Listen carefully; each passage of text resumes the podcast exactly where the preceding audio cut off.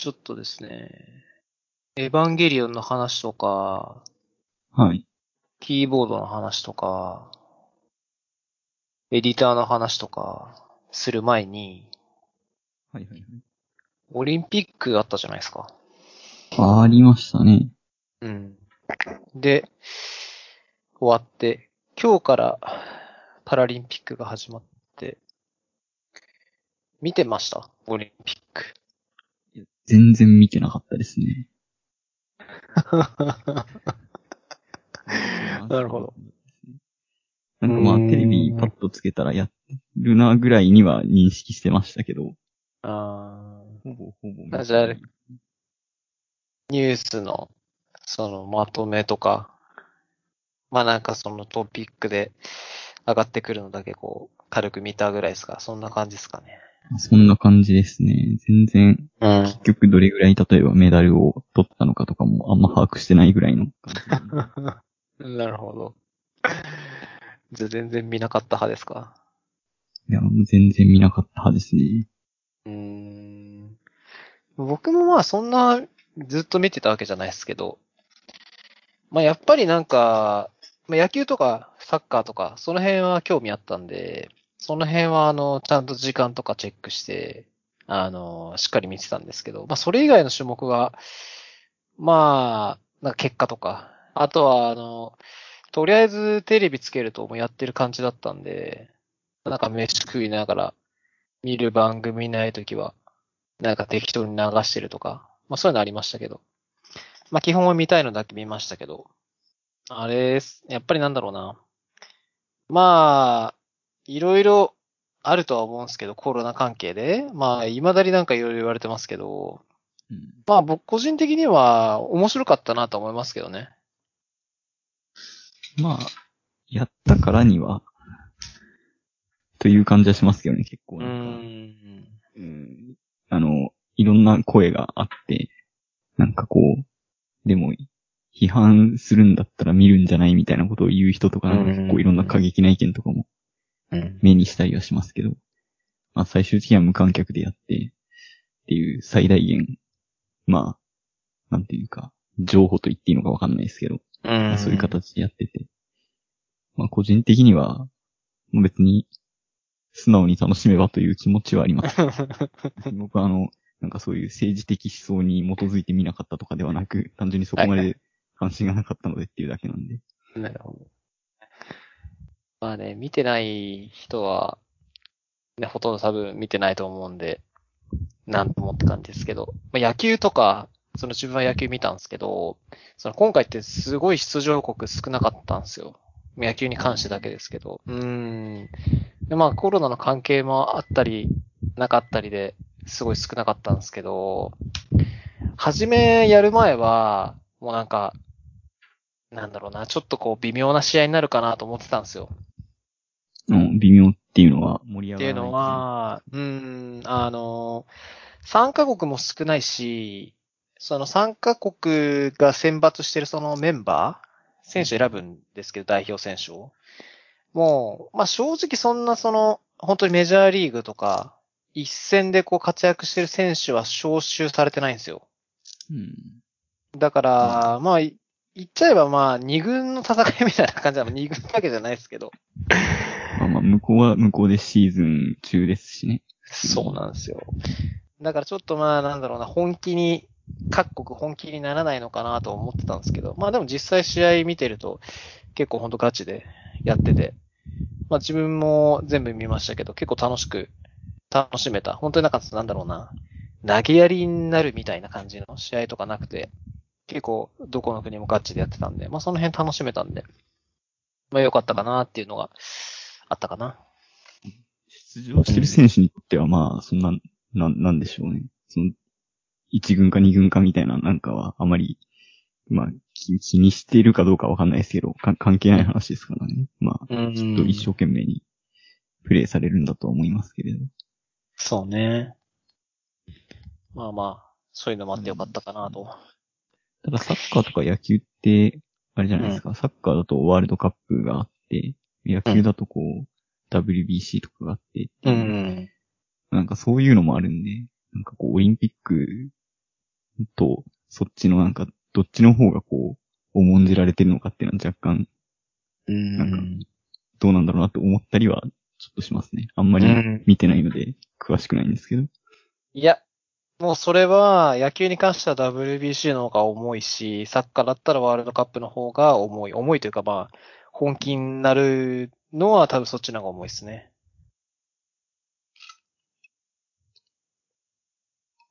だからまあ、うーん、まあでも、まあ楽しめたからいいかな。まあ、楽しんだもん勝ちですからね。うん最終的には。うん。そっか、じゃあ伊藤くんは全然見なかった派なんですね。そうですね。もうちょっと申し訳ないですね。話が 広がらなくて。あ、いやいいですよ、いいですよ。あの、開会式とかも見なかったですか？開会式とか閉会式みたいなやつ。もう全然見てなくて、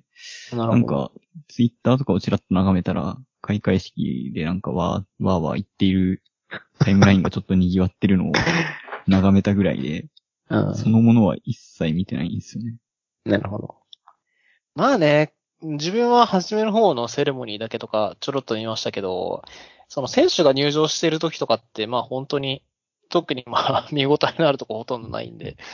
その辺は見なかったんですけど、なんかあの、ちょっと話題になったのは、あの、入場曲に、あの、日本のゲームのサウンド？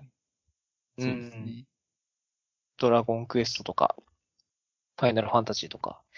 まあ、あの辺使われてて、なんか一番初めの、その、い本当に、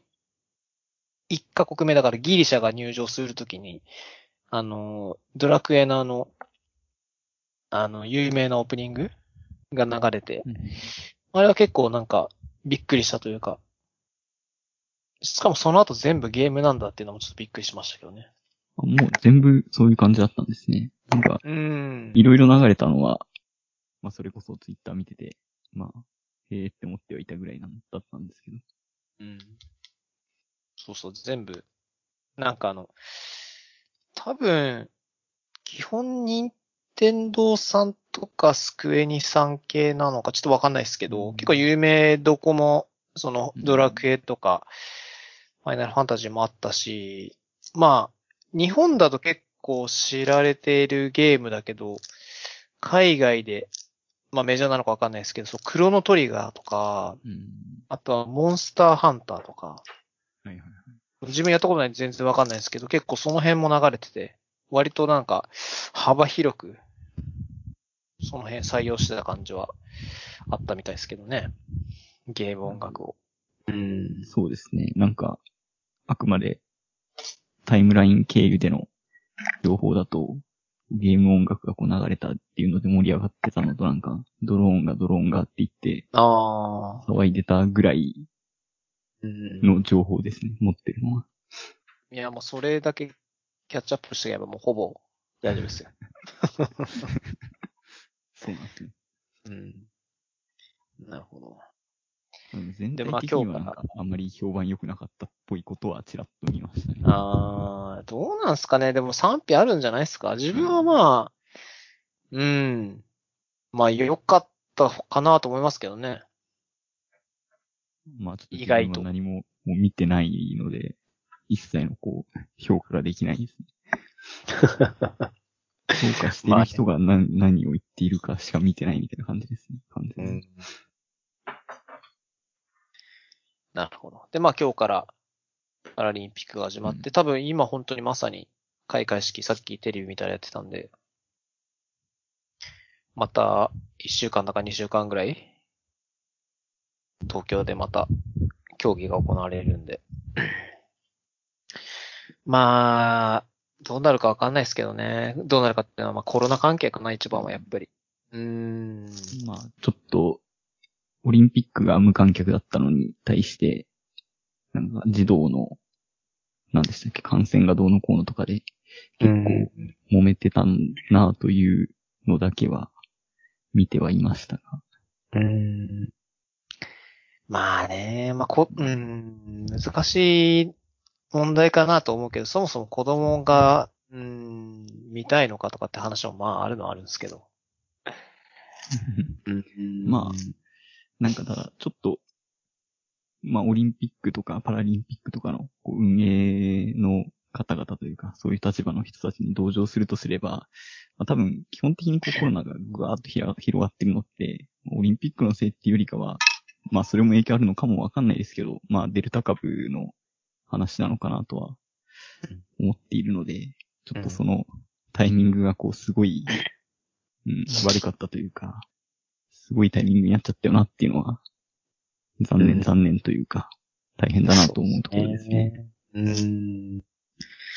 今、だって感染者的にはもうピークじゃないですか、過去に比べて。うんだからとんでもないぐらい増えてるんで、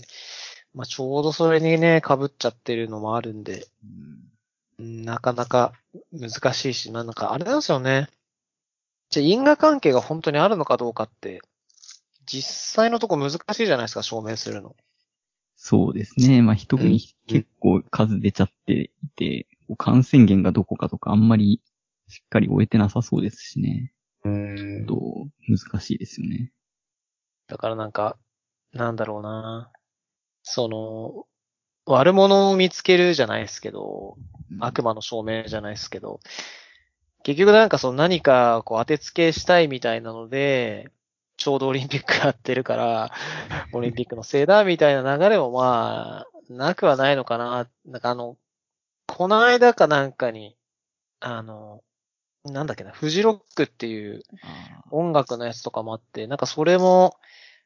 あの、対策してるけど、こうやって、そこで感染増えるんじゃないか、みたいなのとかもあって。うん、で、実際じゃあそこで本当に、そのフジロックとかオリンピックをやって、感染者数が、それが原因で増えたかっていうのは、本当にじゃあ全員、その参加した人に PCR 検査を受けさせて、数字取るって言えば、できなくはないと思いますけど、多分、あの、強制じゃないわけじゃないですか。任意だし、やらない人もいる。ねうん、だから、しっかりとした、そういう裏付けは結局できないんで、まあ、なんとも言えないですけど、それに多分デルタ株が被って、そういうのが結構批判食らったりするんだろうなっていうのは、結構印象としては受けるかな。そうですね。ちょっとタイミングが本当に、うん、良くなかったよな、というのは。なんかやっと、最近、最近ってほど最近じゃないですね。そのデルタ株が広がる前ぐらいは、まあ、ワクチンとかの接種のペースとかも上がってきて、まあ、なんかこのまま行ったら落ち着くんじゃないのみたいな雰囲気が少しあったようにも感じるんですけど。うん。まあちょっと、その希望をこう打ち砕くかのかのように、デルタ株が流行っちゃってっていう感じですよね。そうですね。まあ難しいですよね。じゃあ、全部やんないのとかっていうと、結局それもまあ難しい話で、その、なんかよく言われるのはオリンピックはいいけど、なんで、例えばフジロックはダメなのとか、うん、今とか普通に野球、プロ野球とかもやってますし、その甲子園とかもやってるんで、じゃあそっちはなんでいいのみたいな結局話になったりするんで難しいんですよね。うん、だから、基本的にはもう、ちゃんと感染対策してやってますっていうふうにもう言うしかない。で、それでやるうんしかないのかなって気はするから。まあ、中止するっていうのもね、当然、判断としてはあると思うんで、全然それもいいとは思うんですけど。まあ、じゃあ全部中止するのみたいな話にもなったりするんで。まあ、うーん、ほんと難しいかなって感じはするかな。まあ結構その出口戦略というか、今後どういうふうに、こう、まあ、ある程度経済活動の方を、まあ、回復させていくのかみたいなところも、まあ、考えなきゃいけないよねっていう話は、ん。まあ、やっぱありますし、まあ、でもやっぱ、直近だと医療崩壊が結構取り沙汰されていて、うんそんなこと言ってる場合じゃなくね、みたいな話もやっぱあって、うん。本当になんか答えというか正解があんまり現段階では見えてないから、いろんな意見が、まあ、それなりに確からしく存在してるので、うん。旗から見てても、まあ、旗から旗から見てるってほど、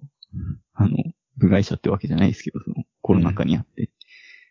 日本誰しも関係する、日本というか世界中みんな関係してるので、うん。まあでも、なんですかね。こう、議論が紛糾するのも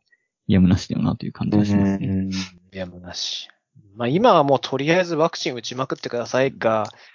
ワクチン打ちまくって、まあ、集団免疫つけるなりするのと、普通に感染対策、手洗ってうがいするとか、密の場所に行かないみたいなのをもう多分やるしかないんですよね。うんそうですね。まあもう基本的には自分はほほぼほぼ引きこもりを貫いているので、うん。まあ、できる限り、まあいわゆる不要不急の外出を避けるみたいなのは、まあ、やっぱ当面は、ちょっと医療が戻るまでは、できればみんなやってほしいよなと、個人的には思ったりはしますね。まあそうね。自分たちって言うとちょっとくくりでかいですけど、うんそのインドアが好きな人は、多分そんな苦じゃないんですよ。今のこの状況。うーん。うんアウトドアはもともとこうやってて、スポーツとか、例えばなんかキャンプ好きですとか、その基本的には外行ってこうなんかするのが好きな人にとっては多分もう苦痛でしかないんですよね、この状況って。そうでしょうね。うーま例えがいいのか悪いのかわかんないですけど、まあ例えば、なんでしょう、こうインターネットを我々が取り上げられたらどう思うかみたいな。インターネットにつなぐと危険だから、インターネットを利用しないでくださいって言われても、いやいや、つながないと困るよみたいな。うん まあ、そういう気持ちに若干もしかしたら近いのかもしれないですね。そうね。うん。まあ、なかったらなかったらなんとかする気はするけど、まあ、うーん。なんか不便になるというか、やっぱりい生きづらい感じにはなるから、同じような思いになるかなって気は確かにしますね。そうですね。まあでも、これで、うん。なかなかこう、行き場のない、こう、苛立ちというか、うん。なんかこう、そういうコロナどうのこうのでやりたいこともできないけど、まあ別にコロナそれ自体に何かできるわけでもないので、まあ結局こういろんなところに、こう、まあそれこそ、なんだ、政治的なこう批判であったりとか、うんあ。るいは、その、フジロックだったり、そういったイベントとかがあると、そういったところとか、それに参加した人とかに、こうやっぱすごい、非難のあは見たりとか、まあ、ある程度は仕方ないとは思うんですけど、うん。なんかこう、見ていて、こう、辛い気持ちにはちょっとなりますね。そうね。確かに。うん。ねまあ悪気があって参加してる人はいないだろうし、感染広げようと思って参加してる人はいないから。まあ、そうですね。まあ、それでもやっぱう、ん感染対策とか今の医療の状態とか思うと、あんま参加しない方、参加するべきではないみたいな、そうういう主張もまあ、理解はできるので、うん。まあでもそういった中でこう、こう批判しし合うというか、こう、やんややんややらなきゃいけなくなっていること自体がなんとなく、うん、こう、見ていて、うん、苦しいというか、うん。あんまり明るい気持ちにはならないですよね。なんかまあ、負のスパイラルじゃないですけどね。そうですね。うん。みんなやり場がなくて、何かしらにこう当て付けしたいみたいな感じで、うん、言いたくなる気持ちもわかるし、こっちは我慢してるんだよみたいなことを、ね、言いたくなる気持ちもわかるから、まあ、何が悪いかって言ったらもうコロナが悪いで言いたくなんですけどね。うん、それをどうしようもない状況で、やり場がなくて、何かしらで当てつけちゃうみたいな気持ちはもう全然わからなくもないし、うーん、どうすんのかなって感じですよね、本当に。困ったもんだなっていう。いや、まあ、うん、とりあえず、ちょっと実際、こう、うん、ワクチンの接種とかが増えていって、まあ、ただそれだけで、その、収束していくことはあるのかと言われると、まあ、それ自体結構、懐疑的な見方をされていたりもするらしいので、ん。まあちょっと楽観はできないですけれど、まあ、ただそのあたりの、うん、ワクチン接種率の上昇に伴って、まあ、もうちょっと事態が、まあ落ち着いていってくれればな、という感じですね。最悪その根絶とかできないにしても、まあ、うん、ある程度、まあ、コロナウイルスと共に経済活動を回していけるみたいな感じに。なってくれればな、というところですよね。まあ、ワクチンが、その完全に、その感染を止めるっていうのは、まあ、ほぼ無理みたいな感じで言われてて、基本的には重症化を防いで、医療崩壊みたいなのをまずは止めるっていうのが、経済を安定させたり、社会を安定させることにつながるから、まあ、とりあえず打っとこうぜみたいなのが、まあ、良しとはされてますけどね。うんまあ、そういう意味だと、ちょうどあれですね。あの、自分はワクチンを2回打って、うん。ちょうど2週間経ちますね、今日で。あ、2回目をもう打って2週間経つんだ。2週間経ちますね。なんで、ああ。一般的には多分、抗体がついたとされるうん基準を満たした気がしますね。うん。だいぶ早いっすね。まああの、幸いにも、なんでしょう、職域接種でしたっけ、うんの方とか、割と早い段階で予約を別途取って、なるほど。はい、打ったのでって感じですね。うん。僕はまだ1回しか打ってないんで、次9月にあんのかな、2回目は。2回目ちょっと悩んだんですけど、まあ、打っとこうかなと思って、結局打つ方にしたんですけどね。え、1回目の時に、なんですか、倒れられた。そうそうそう。ぶっ倒れちゃって。うん。もともと注射嫌いなんですよ、僕すごい。うん。実は1回目じゃないですよね、こう倒れたことあんのが。ああ、なるほど。か過去に何回かあって。注射すると、は、って感じですか？そうそうそうそう。あの、血圧下がっちゃって、フラフラしちゃうってやつ。うん。やっぱ結構あるみたいですね。うん。まあコロナのウイルスの注射だから出るっていうのは、基本的にはまあ、ないはずなんですけどね。体質というかそ、うね。うん、気の持ちようなんで、基本的には。ワクチンだから多く出るっていうのは基本はない。まあ、なんだろうな。も、もともと出る人からするともしかしたら、そのワクチンだから、ちょっとこう、過剰に反応しちゃうっていうのはあるかもしれないですけど、多分その、もともとそういうのはない人で、ワクチンの時だけ倒れちゃうみたいな。まあそのもちろんアナフィラキシーショックとかはうん。絶対倒れちゃいますけど、自分の場合はそういうのじゃなくて、単純な反射で出ちゃうやつ、瞑想神経反射だったかな。なんで、まあそういう人は、まあコロナのワクチンだから、ちょっとこう緊張感が高まって、余計出ちゃう可能性があるみたいなのはあるらしいですけど、基本はあの、もともとそういうのない人は絶対出ないと思いますけどね。まあ、でも基本的には大丈夫というか、注射して何かあって、あんまり経験なかったんですけど、うん。どっちかってあれでしたね、あの、先日、何月くらいかな、ちょっと忘れましたけど、まあ、今年入ってから、あの、うん健康診断で、胃カメラをちょっと飲んだんですけれど、うん。その時になんか、鎮静剤を打つかどうかオプションみたいなのがああって、なんか、会社の人が結構鎮静剤打ってやった方が楽だよ。なんかそういうのなしだと結構苦しいしって言ってたんで、まあ、じゃあうん入れとくかって言ってうん、打つことにしてたんですが、その鎮静剤入れるためのなんかこう、点滴のためのなんていうんですかね、あの、注射というか、はいはいはい。針をと管通すじゃないですか。で、うんそれをやって、その鎮静剤入れるまでちょっと待機してる間に、なんか、貧血みたいな感じになっちゃって。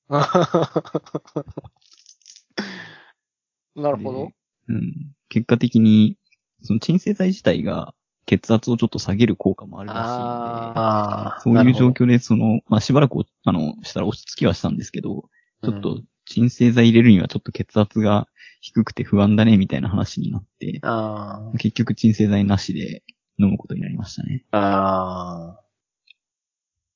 はじめ飲むのが辛いんですよね、あれ。もうなんか自分全然苦しさをあまり感じなかった苦しい苦しいでめっちゃ脅されてたんで、うん、ビクビクしてたんですけど、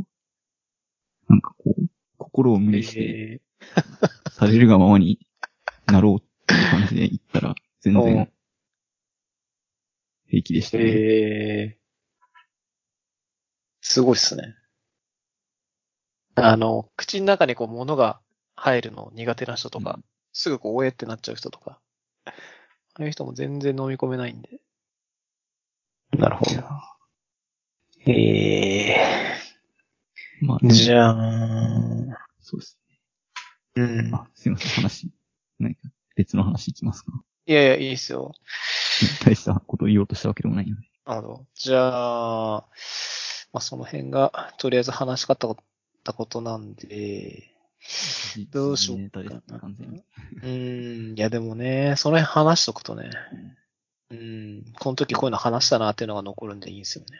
危機感が大事ですからね。時事ネタは。じゃあ、話した、ちょっと全部厳しそうなんですけど、エディターの話？あとか、とりあえずキーボード話してきます？ああ、そうですね。まあ、いつものって感じですけど。うん。ただ、あの、あんまり進捗多くないんで、うん。話すと、話すんですけど、ただ、あれだな、写真とか何にも用意してないんで、うん難しいんですけど。僕は前回の記憶があるんで大丈夫ですよ。なんかあれですよね、スプリットというか、そうですね。二つ左右に分かれてて、しかもなんか、畳めるのが、そう、畳めるみたいな感じのやつで、でただなんか、こう、そのコンパクトさみたいなのを重視した設計にした都合上、なんていうか、本来親指、親指がなんか、担うべき、親指が担うべきというか、親指が押すべきキーというか、うん。その辺がなんか、配置できないみたいな感じになっていて。親指のところをどうするかみたいなのを結構悩んでいて。うんで、まあそこについて一応の試作というか、ちょっと試して、まあなんとかなりそうかなっていうのが、一応できてきてはいて、うん。まあなんか、その、前回の時に少し、そういう感じでやろうかなと思ってるって話は、ちらっとしてはいたんですけど、うんうん。うん。なんかこう、アナログスティックみたいなのあるじゃないですか。はいはいはい。まあ、厳密に言うと、ちゃんとしたアナログスティックじゃなくて、こう、8方向に入力できるデジタルに、あの、入力できるスイッチって言えばいいんですかね。カチカチって。うん。まあ、みたいなものがあるので、で、結構小さい小型のものとかもあるので、ちょっとそれを買ってきて、ちょっとそれを使って、まあ、親指は、もう、なんていうか、複数のキーを押して回るんじゃなくて、まあ、その8方向の入力が一応できるので、なるほど。まあ、それ、親指はそれを操作するっていう感じにするような形にして、っていうのをちょっと試して、まあ、一応入力としてはできそうだったので、うん。一旦ちょっとそれで落ち着く感じになり、で、まあ、それで一応キーボードの基板の、基板という、うん、そうですね、基板とかスイッチとか、その辺の基本的な部分は、まあ、ひとしきり、まあ、揃った感じにはなるので、うんあとはちょっと組み立てて、ちょっとケース、ケースが何も考えてないんで、うん。ケースだけなんとかしないとなーっていう状態ぐらいにまでは済んだ感じですね。ああ。まあ、じゃあもうあとは一回形にしてみてって感じか。まあほぼ8割ぐらいは、できたんじゃないですかね、そこまでいったら。ほぼできてる感じではあるんで、まあちょっとケースのところがあんまり不慣れなので、うん。ちょっとそこで手こずる可能性もあるっちゃあるんですけど、ケースは何で作るんですか？うーん、今はあくまで試作段階なので、単純にアクリルの板を適当に切り張りしてうん、やるような感じで、まあ、考えてはいるああ。感じではあるんですけど、うん。まあ、ちょっとそうですね。ちょっと実際に試してみないと、うん、具合がちょっとわからないところもあるので、それ次第かなって感じがしますね。うん。まあ簡単にあとやるなら、木材とかうーん、ちょっと木材だと、うん。そうですね。まあ、できはするのは、できはすると思うんですけど、ちょっと、そうですね。ある程度、コンパクトにいって、ああできたなるほど。なるほどが、強度を得ようと思うと、ちょっと木材は厚みがかさむので、うん。まあ、ちょっとそこは考えないといけないところですね。まあ大量生産しないんですよね。でもとりあえず1個あればいいんですもんね。ね。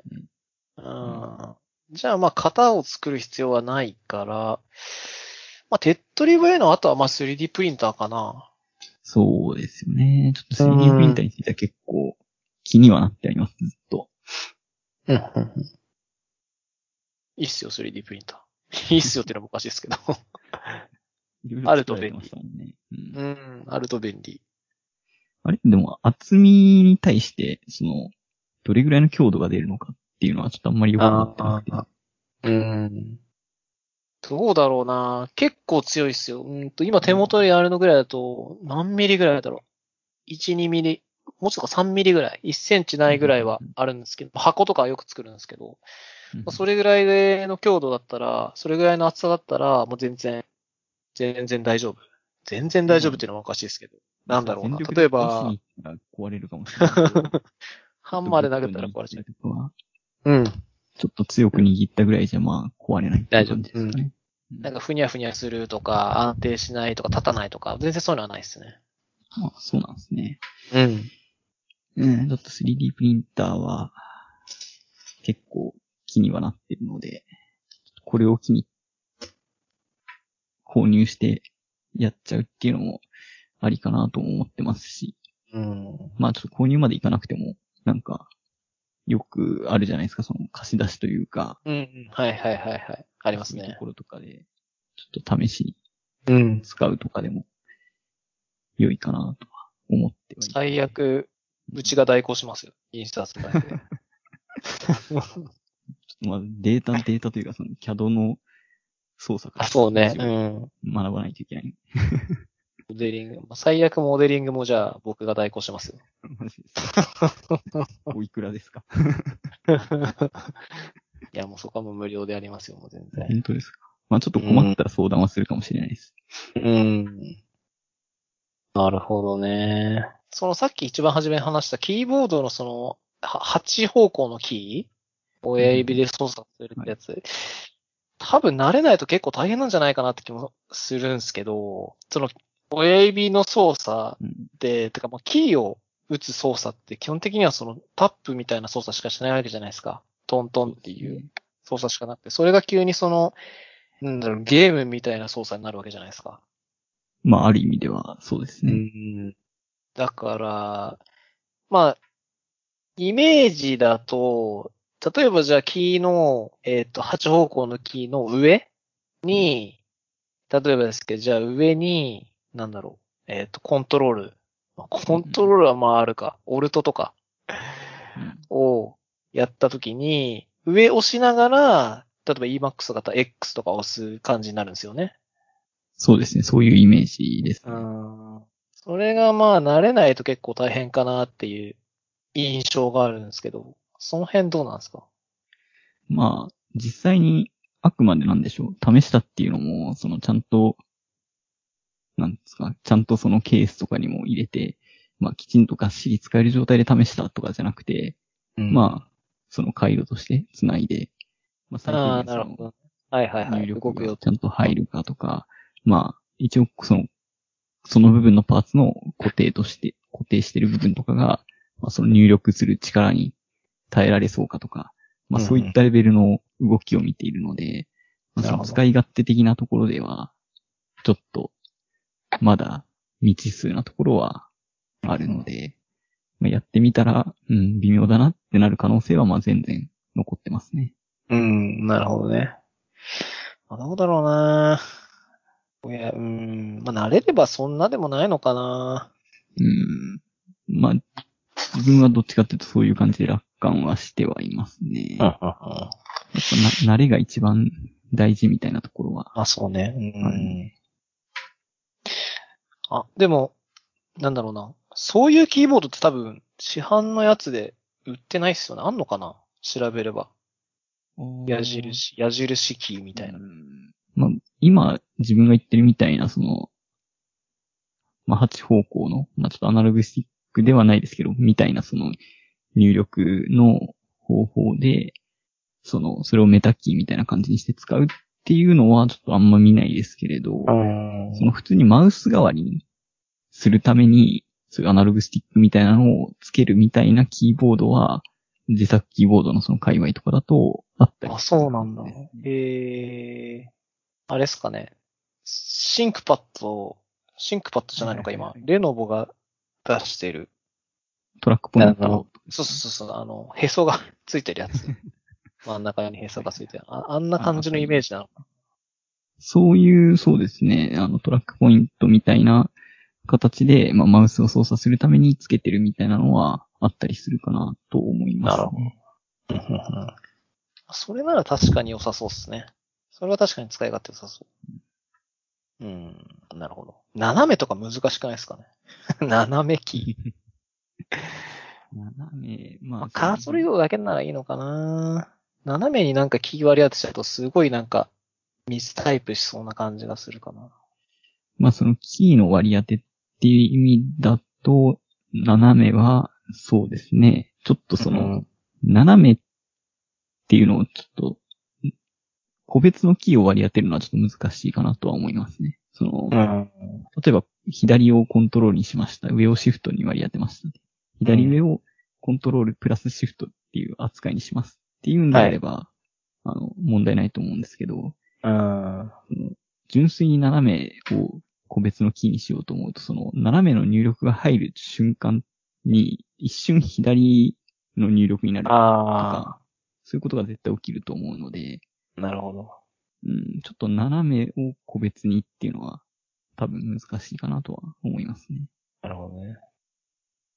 まあ基本は複合キーみたいな感じで、同乗詞か、同乗詞みたいな感じかな。まあ一応8方向の入力は取れるんですけど、まあ実際のところは4つ分のメタキーを割り当てられる、なんていうか、キーと言っていいのかわかんないですけど、まあ、そういったパーツとして導入しようっていう感じですね。なるほど。うん。いいんじゃないですかね。ありがとうございます。はい。キーボードそんな感じですかね。まあ、また、ぜひね、できたら見せてください。そうですね。できたらちょっと写真か動画か撮って共有します。お願いします。はい。じゃあ、エディターかな？エディタうー、んビムの、まあ言うて、自分が書いたのは、まあ、ビムのちょっと設定を久々に何年かぶりに見直したみたいな感じの話ですけど。うん。で結構あんまり、うん。そうですね、先に話しちゃうと、あんまり自分はそんななんていうか、プログラムを結構集中してガーッと書くっていうことがあんま多くないというのもあって、エディターの周りのなんか設定とかをあんまり詰めてなかったんですね。まあ、うんものがあるのは知ってたけど、まあ、いっか、つって何もしないみたいなのがこはいはいはい。う。で、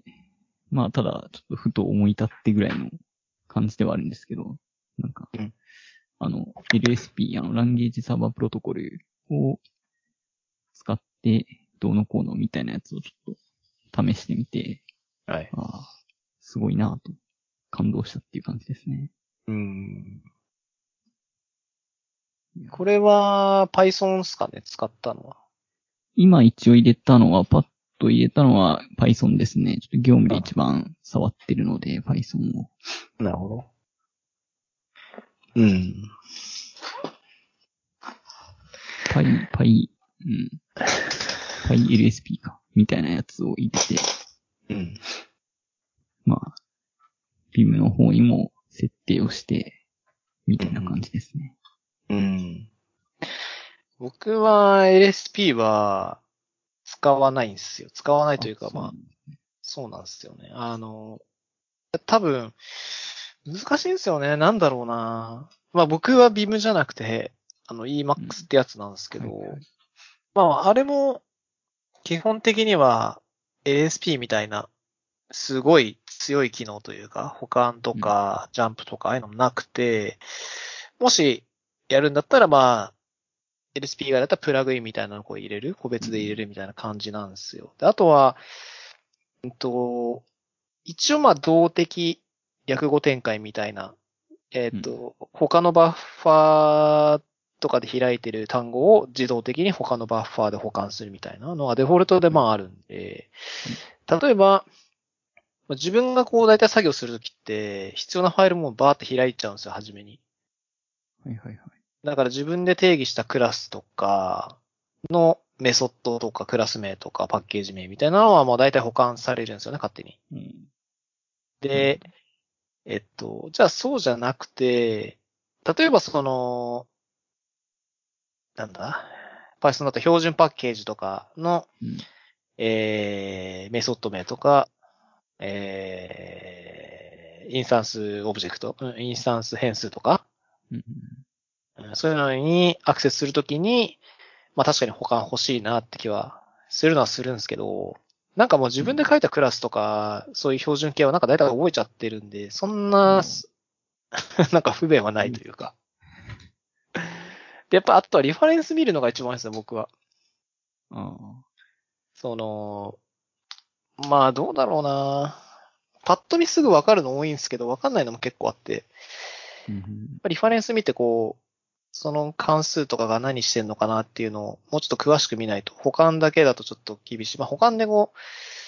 説明とか出してくれるのもあるんですけど、まあ、そうあなんかですね。うーん、リファレンス。使う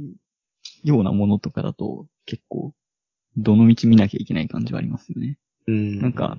過去に、その、使ったことあって、なんとなく使い方覚えてるけど、なんか微妙に引数の順番覚えてないみたいなのとか、ああ、はいはいはい。そういうのとかは便利かなという気もしうます。ん。全部保管し、全部、ほんと全部保管してくれますもんね。いや、うなんか、ん。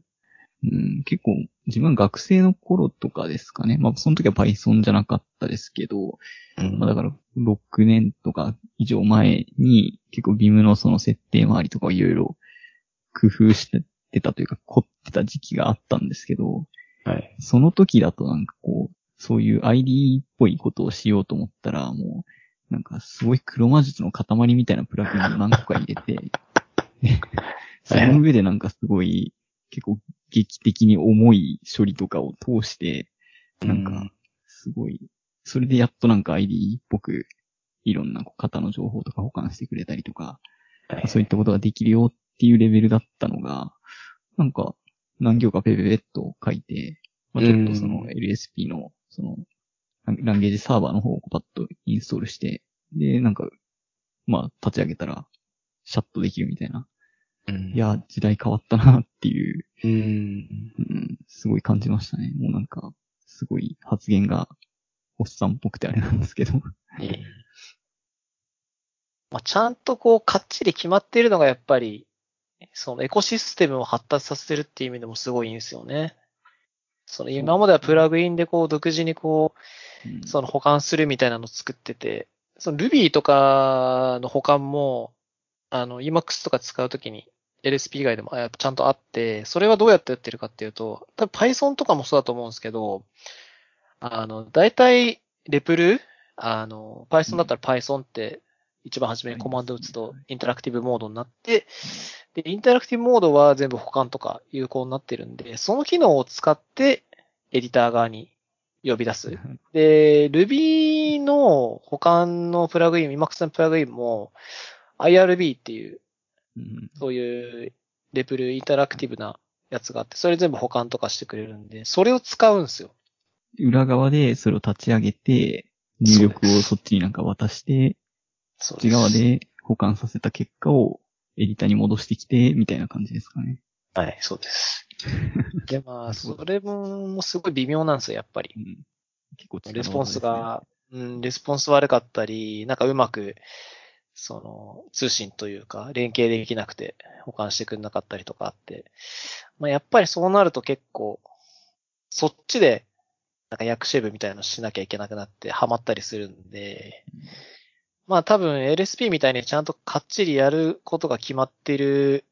場合は多分そういうのが起きなくて、もうレスポンスはもうこれ返ってきますとかって感じなんで、確かあれはなんか JSONRPC かなんかで裏側通信してるっていうのを見て、ねそういう風に自分は LSP について先日調べた時にはそんな感じのこと書いてありましたね。うんうんうん。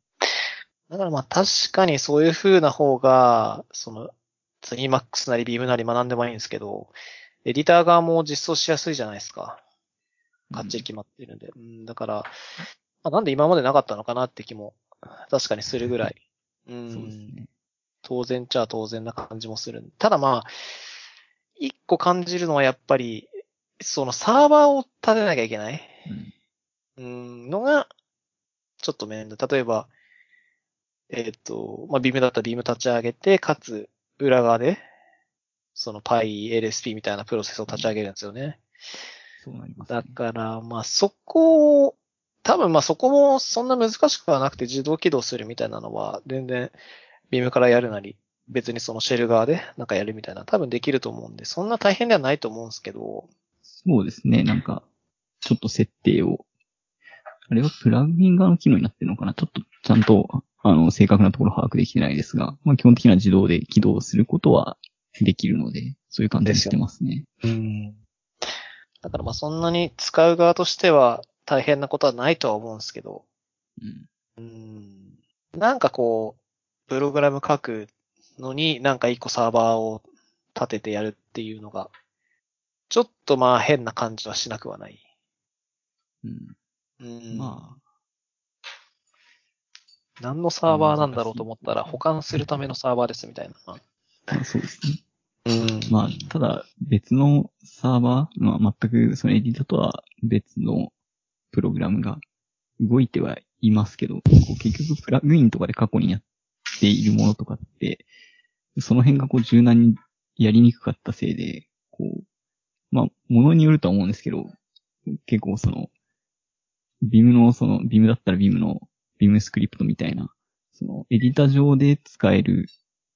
まあ、プログラミング言語みたいなものとかを結構駆使して何かを実装していたりとか、うんまあ、そういったことをするのに比べたら、まあ、別プロセスでも上げ、立ち上げちゃって、うんまあ RPC とかでわちゃわちゃっとするっていうのは、まあ、個人的にはそこまで抵抗はなかったですね。うんなるほど。そうか。自分も使ってみようか。なんか、じゃあ IDE 使えばいいんじゃないみたいな感覚も若干覚えるんですよね。うんそれはそうかもしれないです。ちょっと自分あんまり IDE とか、まあ、まあ、I、うんなんだろう、エディターを使いたい人って結構やっぱ、エディターのこう、なんていうか、操作性を、まあ、重視してたりとかするかと思うんですけど、こう、IDE の方で、こう、エディター風の操作ができたりとか、なんかいろいろあったりしますけど、それがどれぐらいの使い勝手かっていうのはあんまりちょっと自分はちゃんと評価したことがないので、それこそ大昔にちょっと試してダメじゃんってなったぐらいだったんで、最近はもうどうなってるのかよくわかんないですね。うん最近の ID はすごいよくできてるんじゃないのかなと思いますけど、昔はもう、なんだろうな、自分が使ってたやつだとあの、Eclipse っていうはいはい。Java とか、まあ、基本確か Java になった気がするんですけど、まあ、C とかも書けるのかな。まあ、あれがすごい強力な ID で、あそこでコンパイルもするし、実行もするし、サーバーも立ち上げるし、で、まあ、かつは保管とか、ジャンプとか全部、スニペットとかも全部揃ってるんで、すごい便利なのは便利なんですけど、めちゃくちゃ重いっていう難点があって、もうちょっとそれがダメで僕はやめちゃったというか、うん。うん、やっぱ、エディター、ID じゃなくてエディターだと、やっぱ軽いのが魅力。すぐ立ち上がって、もうサクサクなんか書ける。なんか、ID とかだと、例えばなんかこう、打ってる時に、やっぱり保管がこう走るじゃないですか、裏側では。まあ予測みたいなのが走る。で、それがこう重くて、キータイプして、こうやってると、なんか、キーのレスポンスがなかなか返ってこなくて、うんそれをちょっと待って、予測をこう待ってから次のタイプをするみたいなのを、まあ、昔だから最近はないのかな、その、パソコンのスペックも上がってたりするからないのかもしれないですけど。まあ、とりあえず重いなっていうのを自分は結構印象として持ってるんで ID に対しては。うんだからまあ、うーん、普通のエディターでいいかなって感じですかね。そうですね。うまあ結構保管の部分に関してちょっとどれぐらい、うん、重視するかとかは、いろいろあるとは思ってはいて、なんか例えばその、まあ ID、まあ ID も多分それ設定次第なんだと思うんですけど、まあ保管をこう呼び出さないと保管させないみたいなことも、まあできはすると思いますし、はいはいはい。自動、うんやっぱ自動の保管ってなんか、便利なように見えて、こうちょっと、うん、その、レイテンシというか、まあ基本的には非同期的にはやってくれるから、キーの入力妨げはしないけど、まあでもなんかちょっと遅れて帰ってくる感じが、うん。こっちとしてはもう、さっと保管をしたいのだけなのに、待たされるの嫌だとかは、まあちょっとあると思うんで、まあそれだったらいっそのことなんか、うん、ある程度こう、入力のタイプ数が増えていくと、その候補が絞り込まれていって、うん、ある程度早くなるかなと思うんで、うん。その状態からもう呼び出しちゃうとか、なんかいろいろやれることはあるような気もうん。そうね。するので、その辺調整したりとか、まあ、あと、保管以外に、結構、こうリンターみたいなのをこうかけたりとかっていうのは、はいはいはい。なんか結構、自分的には結構割りかし、なんでしょう。まあ、エディターのバイン、エディターのキーバインド的にこうリンターを呼び出すみたいなのやってはいたんですけど、今まで。うんうん。なんかこう、ひとしきりバーって書いてバッて通すと、結構なんか、ちょこっと直したぐらいならいいですけど、それなりの量書いてるとなんかこう、頭まで戻って、あそこ直して、ここ直してみたいなうん感じになっちゃうのもちょっと煩わしかったんで。まあなんか。割とリアルタイムにリンターがなんか、ここは、あれだぞとか、これだぞとか言ってくれるのはちょっと嬉しかったですね。なるほど。まあ確かにね。うん。自分は、あの、Swift を書くんで、iOS アプリ書くんで、もうそれはもう X コードっていうやつがあるんですけど、もうそれしかないんですよ。で、まあそれは本当に ID なんで、保管とか全部やってくれるし、実行もしてくれるし、ビルドもしてくれるし、全部やってくれるんで、まあめちゃくちゃ便利なんですけど、やっぱ重いのと、うんあとは、あの、もう全部やってくれるんですよ。そのコードを書くんですけど、例えばああ、なるほど。UI のクラスとかこう書くんですけど、全部保管してくれるから、なんかすごい書いてる気しないんですよね。なんか、候補選んでれば、程よくフォーマットとか、フォーマットっていうかその、例えば、一行は何文字だからここら辺で行を区切りましょうとかっていうのも考えて入れてくれるみたいな。全部やってくれるんですよ。だから、なんか自分が書いてるのはなんかその、書いてるっていうよりかは、もうなんか、組み立ててるだけっていう感じ。コードをただ組み立ててるだけで。なんかちょっとそれも味気ないなっていうのをまあ思うんですよ。あとはなんか、その、コードを書くときに、書くというか、コード力みたいなのを、やっぱりこう身につけたいなっていうのが個人的にあって、やっぱ自分でこう、なんだろうな、全部タイプすると結構脳を刺激されるのかわかんないですけど、結構覚えるんですよね。はいはいはい。例えば、自分とかだと、まあ、スニペットを使うのは使うんですけどうん、結構書くときに、本当に全部一行目、例えば Ruby とかだと require なんとかとか書くんですけど、うんもう結構その辺全部自分でどんどんどんどん書くんですよ。ダラダラダラって require なんとかなんとか、えっ、と、シングルクオート。で、なんかなんとか、その、例えば、シナトラとかってこうリクワイアして、で、その後にクラス、で、クラス名で、で、継承してとかっていうのをこう自分でこう なんか、手でどんどんどんどん書いていくと結構覚えるんで、そっちの、なんだろうな、その、なんていう。の保管することの速さよりも、なんかそういうことによる成長学習の成長みたいなのを体験したいのもあるんで、なんかなるべくこう保管使わないで書くっていうケースがちょっと個人的には多いかなって気がしますかね。まあ、スニペットに関しては自分もあんまり保管いらない派ですね。なんていうか、おまじない的なやつとか、そういうのって、ん。まあ、割とこう、手、手で覚えてるみたいなところあると思うので、うんなんかこう、結局、コード書くみたいな作業って、頭でこう、ど、どこに何を実装するかとか、これを名前をどうするかだの、なんかそういうことを考えるのが、やっぱり立足してくるので、うん。別になんかこう考えないでもバーッと書けるよみたいなところは、別に頭は他のことに回して手だけ動かしときゃまあ打ててるのでみたいなうん感じは思ったりしますね。なるほど。そうか。まあ、速さ重視の人とかにもよるからなんとも言えないのかな。いや、で、ID 使ってると本当早く書けちゃうんで、うん。早く書いてると本当なんか、勝手に書いてくれるんで何もしなくていいみたいな、ほんそんな感じなんでね。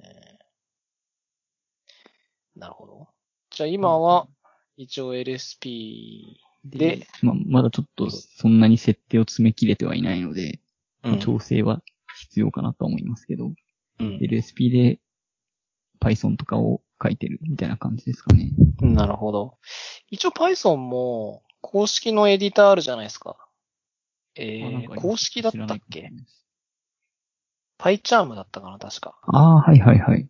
うん。あれ、公式なのかちょっとわかんないですけど、まああれ使うと、なんか PEP8 とか、あの辺のその、いわゆる推奨のフォーマッターが入ってたりするんで、確かまあ保管もある程度してくれるんじゃなかったかな。ちょっと自分使わないんでわかんないですけど。あとは、その、えっ、と、VS コードとか最近になったら。うん。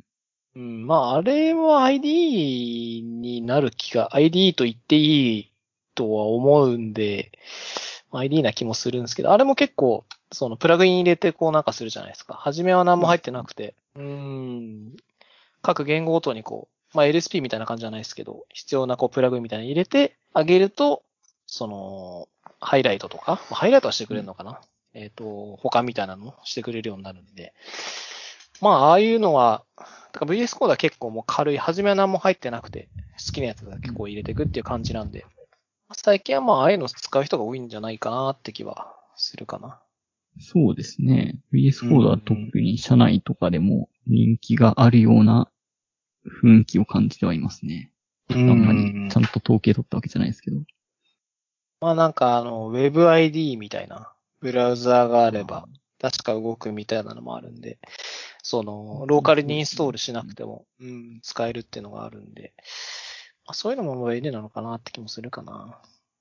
か自分？みたいなやつが、WebID みたいなやつは結構当てにしてなかったんですけど、今までは、ここ最近はもう便利なんで、なんかちょっとした修正とか、そうね大した修正じゃないときは、普通にもう WebID で、ウェってやっちゃう方が、ね。みたいなのがあったりします。便利よね。うん。本格的にそこで書くってことはしないけど、ちょろっと直すときとかすごい便利ですよね。めちゃくちゃ便利ですね。なんか、結構やっぱ社内とかで、ちょっとしたこうドキュメントみたいなの管理とかでも、なんか、その、Git のリポジトリ上で管理しますみたいなものとかも、まあ結構多いので、まあそこに対してこうちょっと修正加えたいみたいな時とかに、そのリポジトリとかいちいちクローンしてこないといけないのが、やっぱめんどくさいので、うん。まあ普通に GitLab とか、ああいうのからペット、いじれるのはありがたいですね。うん。そうね。はい。キーバインドとかね、気にしなきゃもう全然いいですよね。そうですね。ちょっと、なんか、それなりに行数書かなきゃいけないんだったら嫌ですけど。そうそうそうそう。自分が、なんだろうな、その、まあ、ビムも使うんですけど、まあ、メインは Emacs なんですけど、なんで Emacs 使ってるかって言われると一番なのは、やっぱターミナルで使いたいんですよね、僕は。ターミナルでコマンド打つの、打って作業するの結構多いんですよ。その、テストの実行とか、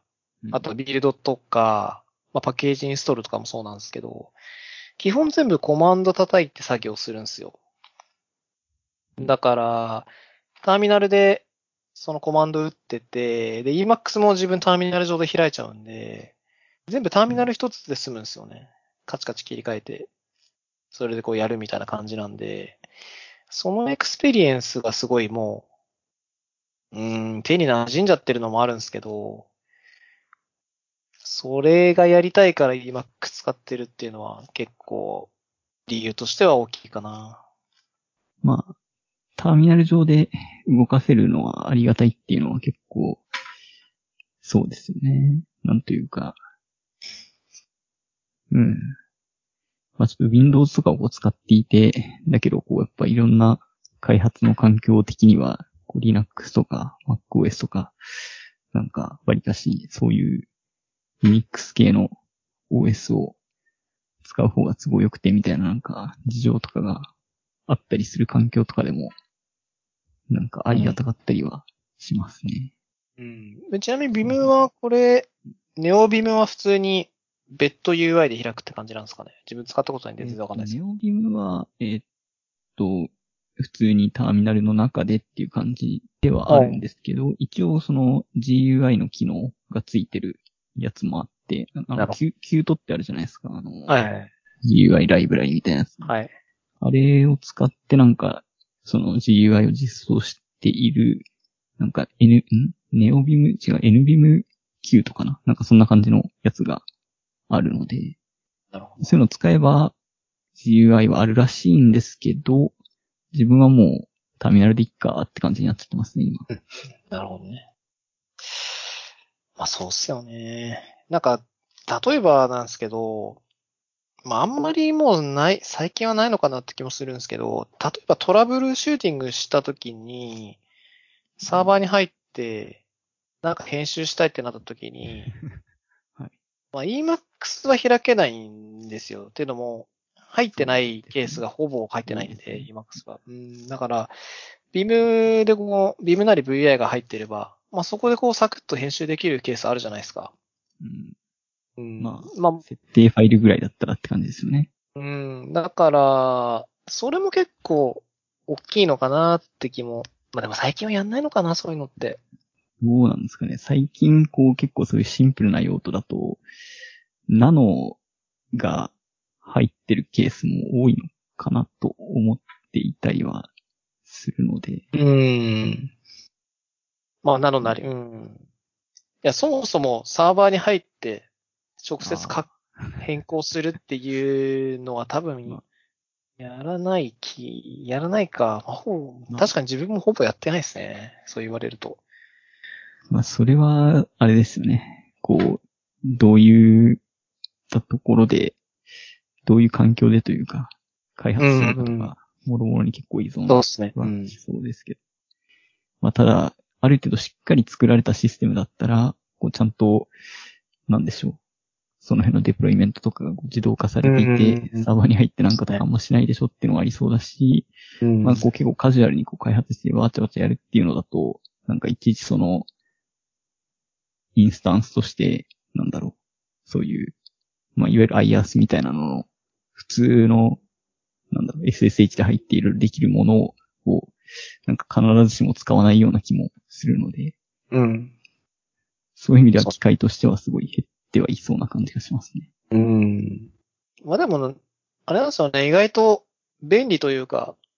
ね、そういう感じになってると楽なのは楽なんですよね。サクッと直して。サクッと対処できる。あの、例えばなんですけど、プロダクションがうまく回ってて、例えば CI とか CD がうまく回ってますってなった時に、まあ基本的にローカルなりで、こう、例えばバグとか直してプッシュするじゃないですか。で、そうするとこう、CI とか回って、で、それを完了すると、まあ、デプロイできますみたいな、こう、ボタンを押して、デプロイ完了みたいな。で、それで修正できますっていうのが、まあ、王道な感じはするんですけど、結構まあ、デメリットもあると思ってて、時間かかるんですよね、ケースによっては。まあまあまあ、そうですね。うん、なんか例えば一行サクッと直したいだけなのに、ローカルで直して、コミットして、プッシュして、で、ビルドを全部走らしてテストしてとかってやると、なんだかんだ30分くらいかかって、ようやくデプロイできるみたいな状況になったりもするんで、まあもちろんなんかその、一行だけだったらテストスルーするとか、まあビルドもなんか簡易ビルドみたいなの用意しとくとかっていう手は全然あると思うんですけど、まあそういうのできてないと、その、普通に、い、なんだろう、一パターンしか例えば CICD のケースがなくて、その路線に乗せると毎回30分くらいかかっちゃうんですっていうような時には、なんかサーバー入って一行ちょろっと、ビビムで書き換えるみたいなんで、あとプロセッサー起動するみたいな。まあそれぐらいカジュアルにできるような環境が実はあると、楽っちゃ楽なんですけどね。そうですね。まあ、あとはあれかもしれないですね。あんまりちょっとそういう、プロダクションでデバッグみたいなことするなよ、するなよって怒られそうな感じも しますけど、あの、なんか、そのスケール的な問題とか、結構そのワークロードががっつりかかってないと起きない問題とかだったりすると、まあ、プロダクションで試したいこととかも、まあん、時にはあったりしますし、うん。まあ、ちょっとそれをやっていいのかという話は置いておいて、まあ、プロダクションが直接いじりたいねっていうのは、なんやかんややっぱあるかなっていうのはありますね。うん。だそういう時にまあ、ターミナル作業できるような、ある程度できるようなうんスキルというか、力が必要だから、まあ、ビームとか EMAX を未だに触ってるっていうのは、まあ、一応名目上、いい理由になるかなと思って、そういう理由のために、うん、使ってはいますけどね。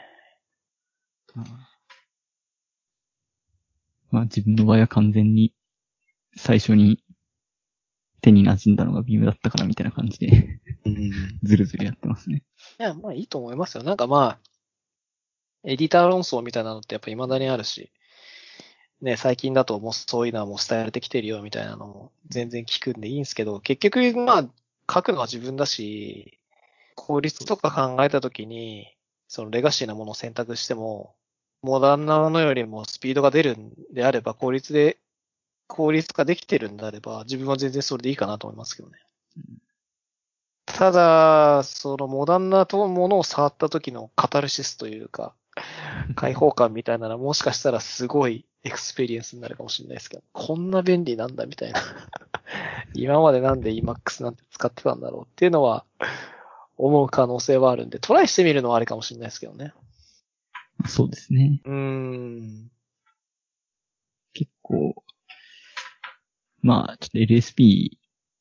自体もあんまり存在自体は知りつつ、まあいっかって感じでずっと触ってなかったですけど、うんまあまあ入れたら入れたらやっぱ便利やなっていう気持ちになるので、うん。まあじゃあ、こう、改めてこう ID みたいなものとかをがっつりこう触ったら、まあ、もうこれでいいじゃんってなっちゃう可能性全然ありますからね。うーん。なっちゃいそう。あ、でもどうだろうな軽量だったらいいけどな さっきも言ったんですけど、やっぱインストールとかすごい大変じゃないですか。ID って。わかった昔のイメージしかないってなんとも言えないですけどね。なんか例えば、インストールするのに数ギガ使いますとか、なきにしもあらずだと思うんで。まあちょっとそうなるとなんか腰が重いじゃないですか。プログラム書きたいだけなのに、まず ID インストールして、なんかプラグインとかの環境を整えてから書きますってなった時に、それだけで1日ぐらい作業、ね、取られる可能性もあるんで、ちょっとそれは腰が重いかなって気もするんで。うん。まあ、エディターでサクッとっていうのも、すごい、あの、良いといえば良いところではあるんですけど、結局、エディターで、その、いろいろ拡張とかがやっぱできるので、まあ、そこをこう突き詰めていくことによって最適化していくってなると、一日どころじゃない話に 人によっては楽なのかもしれない。そうね何を確かにポンって入れたらできるって方が。そうね。まあ、書き始めるまではちょっと時間かかるっていうのはありますけど。まあ、って考えるとやっぱり、あれなんですよ。何にも、その Emacs にしても Vim にしても、何にもやっぱりカスタマイズしないで、LSP もインストールしないで、もうデフォルトのものを使うのをマスターしてる人が多分、一番すごいんじゃないですかね。そうですね。わかんないですけど。難しいですね。個人的には Emacs に関しては、比較的、なんでしょう。その、リモートの、そのなんだ、プロダクションの環境とかに入っていたりとかっていうケースが少ないというのもあって、うんあんまり、こう、カスタマイズをほぼしてない Emacs を使ってますっていう人あんまり見ない気がしますね。ああ、確かにそうかもね。Vim についてはちょっとわかんないですけど。確かにそうかも。Emacs 使ってて、.emacs0 行ですって人はいないかもしれないですね。確かに。うん Vim は VimRC0 行ですって人は多分いますよね。まあ、普通にいそうな気がしますね。ん。まあなんかその人がすごいビムのめちゃくちゃな使い手で、そんなものは必要ないんだっていう形ではない気はしますけど、なんか割とライトに使っててっていうことなんだとは思いますけど。うんうん。確かにね。言われてみるとそうだわ。うん。今は Python メインですか？業務的には少なくともそうですね。プライベートは別にそんなに最近何もかけてないんでっていう感じではあるんで、これっていうのはないですけど。なるほど。Python、この間僕、ちょっとあれなんですよ。僕も、メインは Ruby なんですけど、もうちょっと使わざるを得ない状況で1年ぐらい、あの、うん Python やらせてもらって、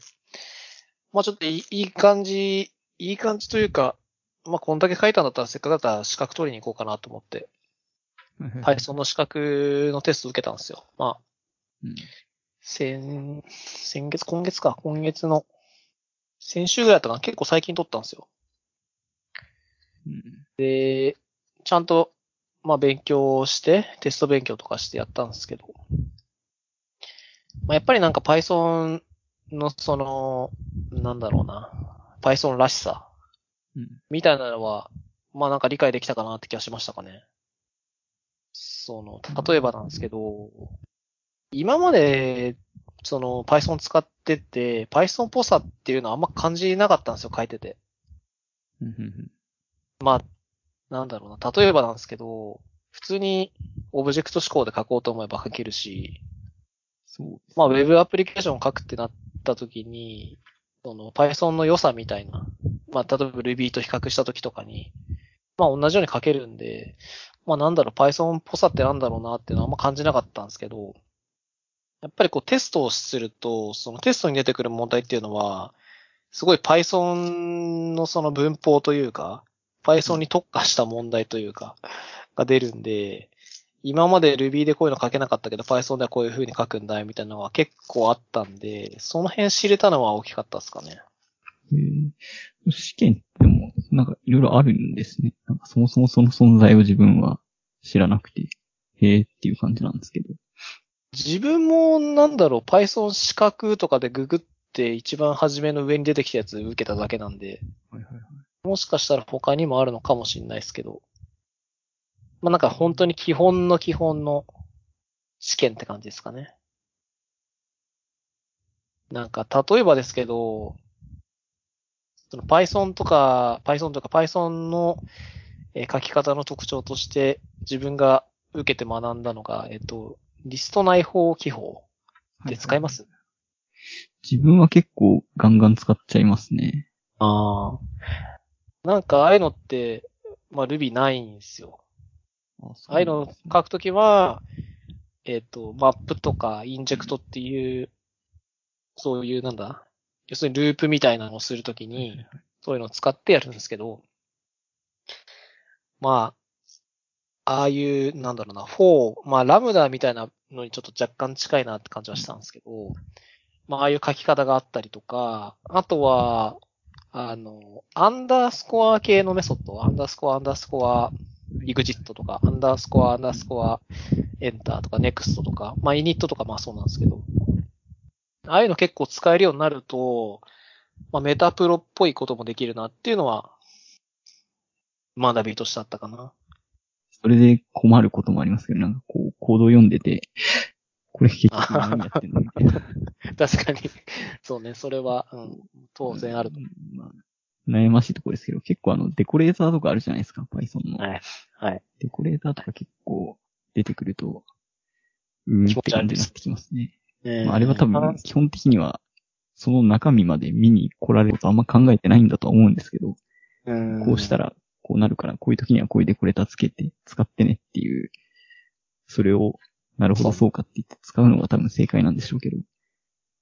まあなんか、ない時は、デコレーターが何やってんだとか、見に行こうとすると、なかなか頭がこんがらがってくるなというのは。確かに。関数の中に関数書いて、みたいな感じで呼び出せますからね。あれは確かに分かりづらい。うん 確かに。まあでもその辺を、うん、自分で実装したりとかもできるという意味では、結構なんでしょう。トリッキーなこととかもいろいろできるので、まあそういう意味では面白いかもしれないですね。うん。確かに言われてみたらそうだな。自分はこう理解ししたから使うんですけど、そのさっき言ったリスト内包記法もそうなんですけど、読む側からしたらなんだろうこれって思いますよね、多分うんいや、結構そうですね。リスト内法表記だっけなんかあの辺は賛否があるようなイメージをが持っていますね。なんか、確か多分結局程度によるとは思うんですけどね。なんか、参考演算子とかも結構いろいろよく、まあ Python っていうよりかは C とかの方が参考演算子よく出てくる気がしますが、に。うん。まあああいうのでも賛否両論ありますけれど。うん。うん。そうね。まあ、Python に慣れてる人は、例えば、リストない方があったら、まあなんか、なんか作ってんだな、みたいなのもわかるし、さっき言ったデコレーターの場合には、関数があったら大体その中にもう一個関数があって、再帰的に呼び出してるみたいな、うんファンクを呼び出してるな、みたいなの、まあ、イメージつくじゃないですか。Python 書いてる人だったら。だからまあ、多分、そういうのの暗黙的な了解がある上で書くしかないのかなって気もするかな。Python だったらこれ当然ですよ、みたいな。うん結構リスト内包ってなんかこう、 for 文をネストしたい時とか、あリストあ、なるほど内包の。中でなんか別に nested な方も、 for 文も書けるんですけど、なんか、あれをやり始めると分かりにくくなるなっていうのがあったりとか、うんそうですね。結構、なんでしょう、シンプルな、こう、リスト内包表記のその、例題的に出てくるような、うんシンプルなやつならまあ、全然問題はない気はするんですが、そうねちょっと。複雑になってくると、これは、やめた方がいいんだろうか、ええ確かに。ためらいがありますね。基本一行で書くじゃないですか、あれ。うん。うんで、まあ必要で収まるものに、とどめるべきかなっていう感じがしますね。うんで、あれをじゃあ例えば、リストの方を使わないで、普通に法文をいくつかくっつけて、リあの、ネストして書きますってなった時に、どっちが見やすいかっていう多分話かな。だから、例えばネストって深くなるとまあ見づらいじゃないですか。だから、それがこう見づらい時には、リストナイフを使うとか、まあそういう判断をするしかないのかな。どうなんだろうな。でも、難しい。もうそれは多分もうその人の好き嫌いなのかなって気もするかな。あとこう、リストない方に変わる綺麗な書き方っていうのが、まあ、ちょっと自分が把握しないだけかもしれないんで、なんとも言えないですけど、例えばすごい愚直にリストない方をこう書き下そうとすると、まあそれこそ法文を書いて、で、まあでも基本的にリストない方ってリスト作ってるので、こう、事前に空のリストを用意しておいて、法文の中でこうアペンドして回るみたいな。はい。それってなんかすごい、なんだろう。嫌な感じがやっぱしちゃうんですよね。その、あその、一旦空のリストを作ってから詰め込むみたいな、まあ、なんていうんですかね、状態がある変数をこう、ある程度の幅で持ち回して使うっていうのが、結構、うん、抵抗があるところもあって、まあその辺は書き方にもよるのであれなんですけまあ一応ね、変数とかはなるべく宣言しない方が、その、パフォーマンスというか、リソースを無駄に使う必要もなくなるんで、まあ、そこまで気にするのって話もあるけど、一応いいことは多いんでね。うん。うん。ど、まあ積極的に使うべきなのかなって気もするけど。その辺も踏まえてリストない方は使ってはいきたい気持ちもありつつ、うん結構複雑化しちゃった場合に、これは見にくいかなっていう気持ちにもなって、ちょっと、うん、なんとも言えない気持ちになりますね。すごい。うん。まあ、癖がね、あるからね。言語特有の。うん。まあ、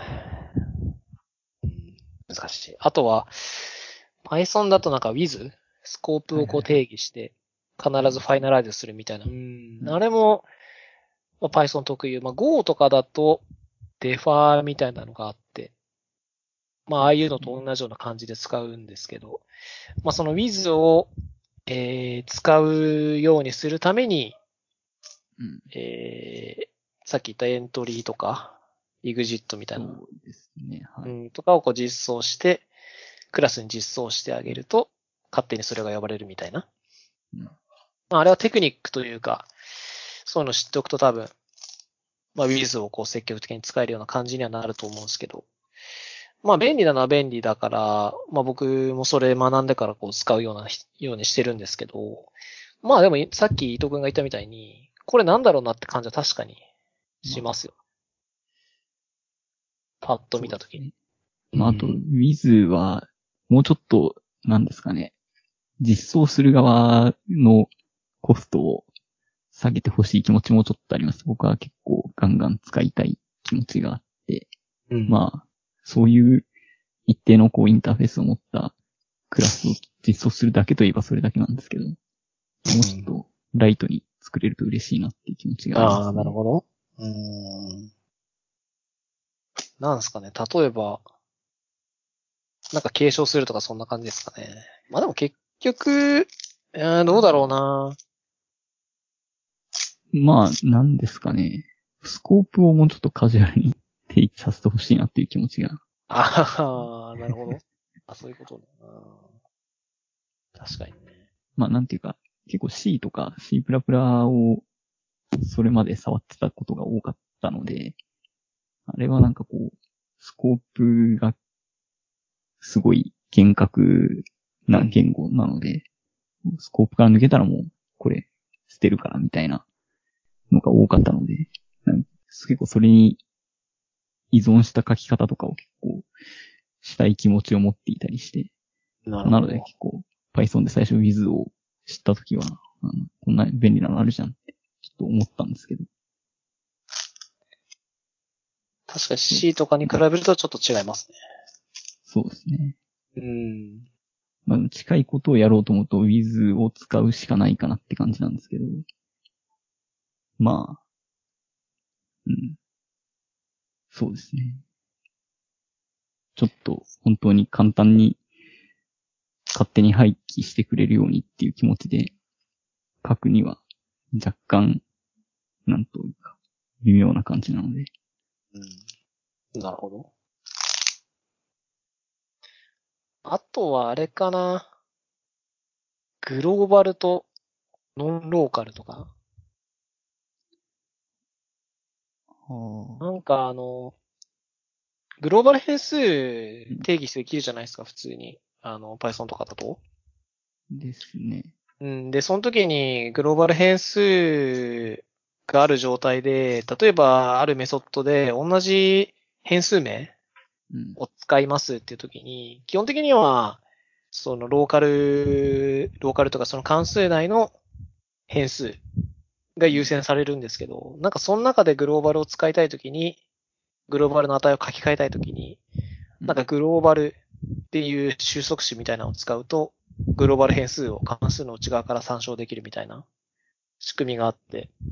使ったことないですね、それは。うん。自分もあれ見たときに、これはいらないんじゃないかなっていうのを、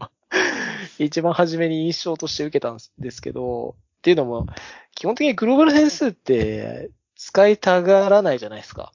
ままあケースにもよりますけどパターンみたいなうん。感じですからね。でしかもそれを、その関数の内側からガリゴリ書き換えられちゃうみたいな。まあ、できな、まあできたら便利なケースがあんのかはわかんないですけど、まあ Python にはそういうのがあって、ああ、こういう風に使うんだっていうのはなんか、使うのかわかんないけどできるんだっていう印象は、うん、一応学んだかな。なるほど。まあ、Python のでもグローバル、まあ、うん、グローバル書き換えたいこと、まあ、あるのかもわかんないですけど。まあ、それがんでき、できちゃうことの方が事故を、うん、事故を招くことが多いような気もするのも、なんとも言えないところですね。うん。なんか Python ってあとはあの、書き方的に、その、例えば普通にモジュールを作りました時に、インポートモジュール名とかでやるじゃないですか。まあ、フロムも使いますけど。まあ、それで、そのモジュール使えるようになりますってなるんですけど、例えばそのモジュールの中に、直接1個メソッドとか用意しとくと、それインポートできたりするじゃないですか。モジュール、ですね。From モジュール名、インポート関数名みたいな。で、クラスとかからこう参照するわけじゃなくて、もう直接そのモジュールに生えてる関数をこう使うみたいなのができて、まああれもなんだろうな、便利なんだけど、なんかすごい、なんか乱用しすぎると大変なことになりそうだなっていうようなのをちょっと印象として思いましたかね、あれは。そうですね。なんか全体通して、まあ、特にモジュールとかのインポート周りとかって全部その、それこそこう、モモジュールの名前とかに関してはそれこそこうグローバルなものとして結構入れてたりする、したかなと思うので、なんか、その辺で事故らないのかなっていうのは思ったりもしますし、こう、なんか過去にあったのはなんか、その、あるパッケージを使っていて、うん。それは内部的にあの、YAML を扱うためのパッケージをインポートしていて、はい。で、それとは別に自分もその YAML を扱う同じパッケージをインポートして使おうとしていて、はい。まあそれは同じところで扱われるというか、同じそのグローバルな空間でインポートされるんで、中身的に、その、まあなんか別々にインポートされるとかないはずなんですよね。うん同じ名前にこう、紐づくというか。はい。まあなので、こう、自分の使っている、その、自分がインポートして使おうとしているその YAML のパッケージの、その、そのパッケージ内のある変数を書き換えると、その変更が、その、間接的に、その、自分がインポートしているパッケージがさらにその先でインポートしている YAML の、そのパはいッケージの挙動にも影響するみたいな、はい。まあ、そういうことが起こるので、ありますね。まあ、それこそそのさっき言ったクラスみたいなのしかインポートできないよみたいな、あの、ものだったらあんまり事故は起きないと思うんですよ。基本的にはそのインスタンス化して使いますってなれば、はい。まあ別々のものとして、オブジェクトとしては別のものを使うっていう形になるので、まあただその直接変数だったり関数だったりとかを呼べてしまう都合で、まあ、そうですね。その、なんでしょう。なんだったかな確かその YAML のパーサーにちょっとカスタムな、そのパーサーっていうんですかこういはいうクラスにマッピングしますみたいな機能とかを足せるみたいなのがあって、うん。それをその、自分が直接書いてたんじゃなくて、確か自分がインポートしたモジュールが、その内部で読んでる YAML のパーサーに対して、それをうん使っていて、うんそれのせいでなんか、本来の YAML のパーサーじゃなくて、なんかカスタマイズされた機能が入った YAML のパーサーになっちゃっていて、あなんかぶっ壊れるみたいなことがあって、ーうん。ちょっとっていう気持ちには結構なりましたね。うーん。まあ、名前空間みたいなの、だから、ちゃんと決めないで、自分の好きなような名前とかつけたりすると、既存のやつと被って、とんでもないことになるっていうのは確かに、Python あるあるなのかもしれないですね。そうですね。まあ、うん、なんというか、まあ、ある意味その、モジュールのインポートとかで入ってくるところ全部グローバルの、なんか、空間に入れちゃうからっ。ていう問題だとも取れるし、まあ、あるいはさっきその吉中さんがおっしゃったみたいに、その、インポートするときに、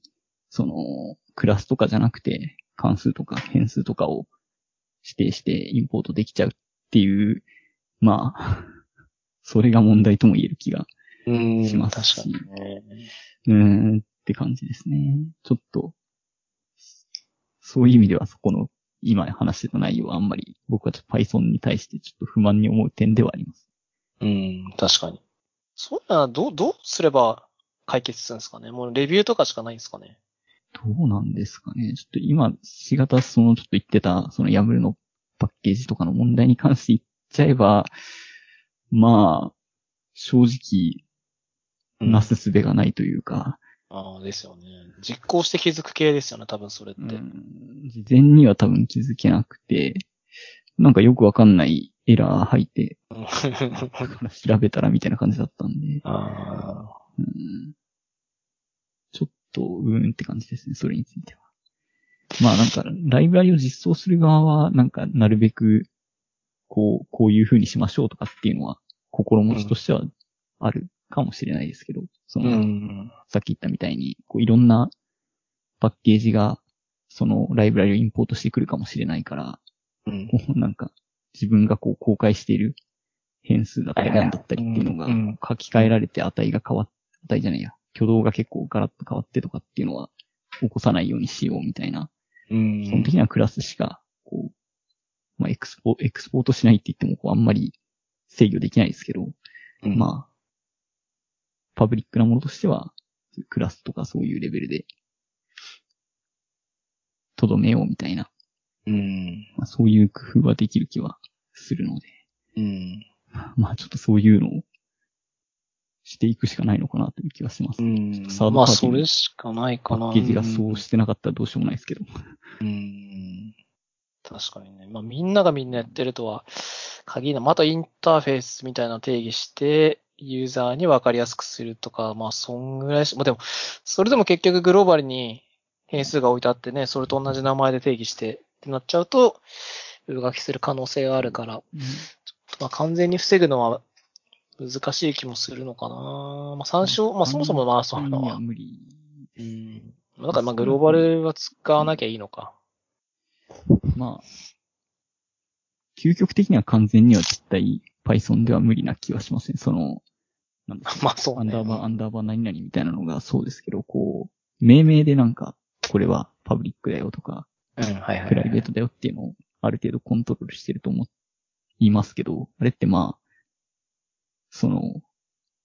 半分ぐらいは紳士協定みたいな感じじゃないですか。うん。そうね。まあまあまあ。だからちょっと、あんまりルール無視して、書き換えに行くようなやつがいると、どうしようもないかなっていうのは、ちょっとあるので、うん。まあそれはちょっと極端な例ですけど、究極的には、ちゃんと守ることはできなくて、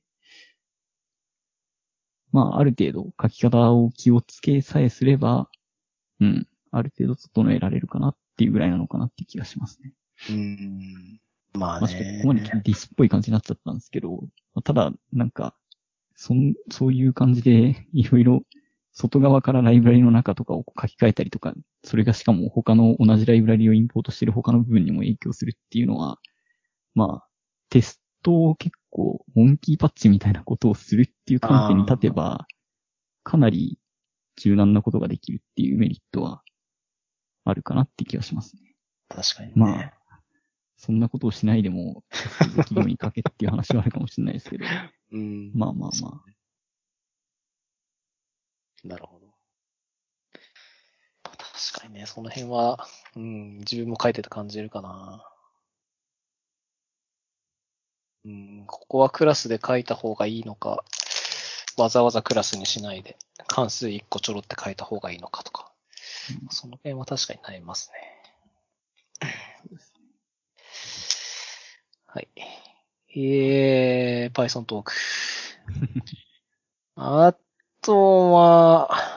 ちょっと時間も だいぶ過ぎちゃったんで。すいません。ええいいっす、大丈夫ですよ。うん、んまあ、そんなもんかな。まあ、クイックの話も若干気になりましたけど。あまあ、そんな喋れることないからいいかなって感じ。うん。うんまあそんなすごい、あれですよね、一番下に書いてるそうそうそうそう。ですね。まあ、うん。ああまあまあ、めちゃくちゃ旬な話というわけでもないですし、別にっていう感じがします。うん、多分まだ全然仕様の段階で、アプリケーション側でなんか実装が具体的にあるかっていうと多分まだ実用例みたいなのはないのかなって気もするんで。そうですね。実装、少なくともオープンなものとして実装はないです。ただ、これを、まあ話としてちょっとすいません、なんか、あの、あれなんですけど、これあれですね、うん。後で、後でというか、これを聞いてる人が何の話してんねんってなるんで、ちょっと触れると、まあ HTTP3 関連で、なんかマスクプロトコルという、なんかやつが提言されていて、まあまだなんか ETF ドラフトとかそういうレベルだったと思うんですけど、みたいなのがなんかあるっていう話で、それについてちょっとちらっと調べてたっていう話なんですけど、その提言自体がなんか、確か Google の人かなんかが最初出してきたやつかな。うんで、で、まあなんでそんなの出てきたかっていうと、まあそもそもクイック自体が Google が最初こうわーってやっていて、それをまあオープンな仕様として、まあ IETF の方に入れてっていう感じになっていた流れがあるのと同じように、その Google 内部のでもう前々から使ったクイック上に、その同じようにこうマスクプロトコル的なやつがすでにあって、で、Google 内部的には、まあその、ここで提言されてる、まあ VPN っぽいことができるやつなんですけど、まあそういうやつはすでに存在しており、それはなんか実際プロダクションかなんかで動いていて、何百ギガ BPS かなんか知らないですけど、さばいているっていう話があるらしく、うんああなんかすげえ何年か分先に行ってるんだなっていう気持ちになりましたね。うん。すごいですよね、その辺はやっぱり。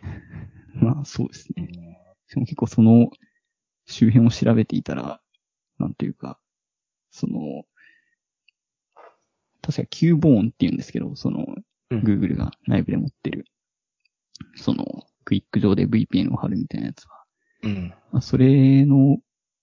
出てる情報の中とかだと、なんか ALTS とかいうのをなんか鍵の交換みたいなところとかに使っているらしくて、うん。それは何かっていうと、すごい正確じゃない雑な説明をすると、まあ TLS のなんか独自版みたいなやつ。うん。らしくて、なんかホワイトペーパーとか出してるっぽいんですけど、うん。うん、なんか、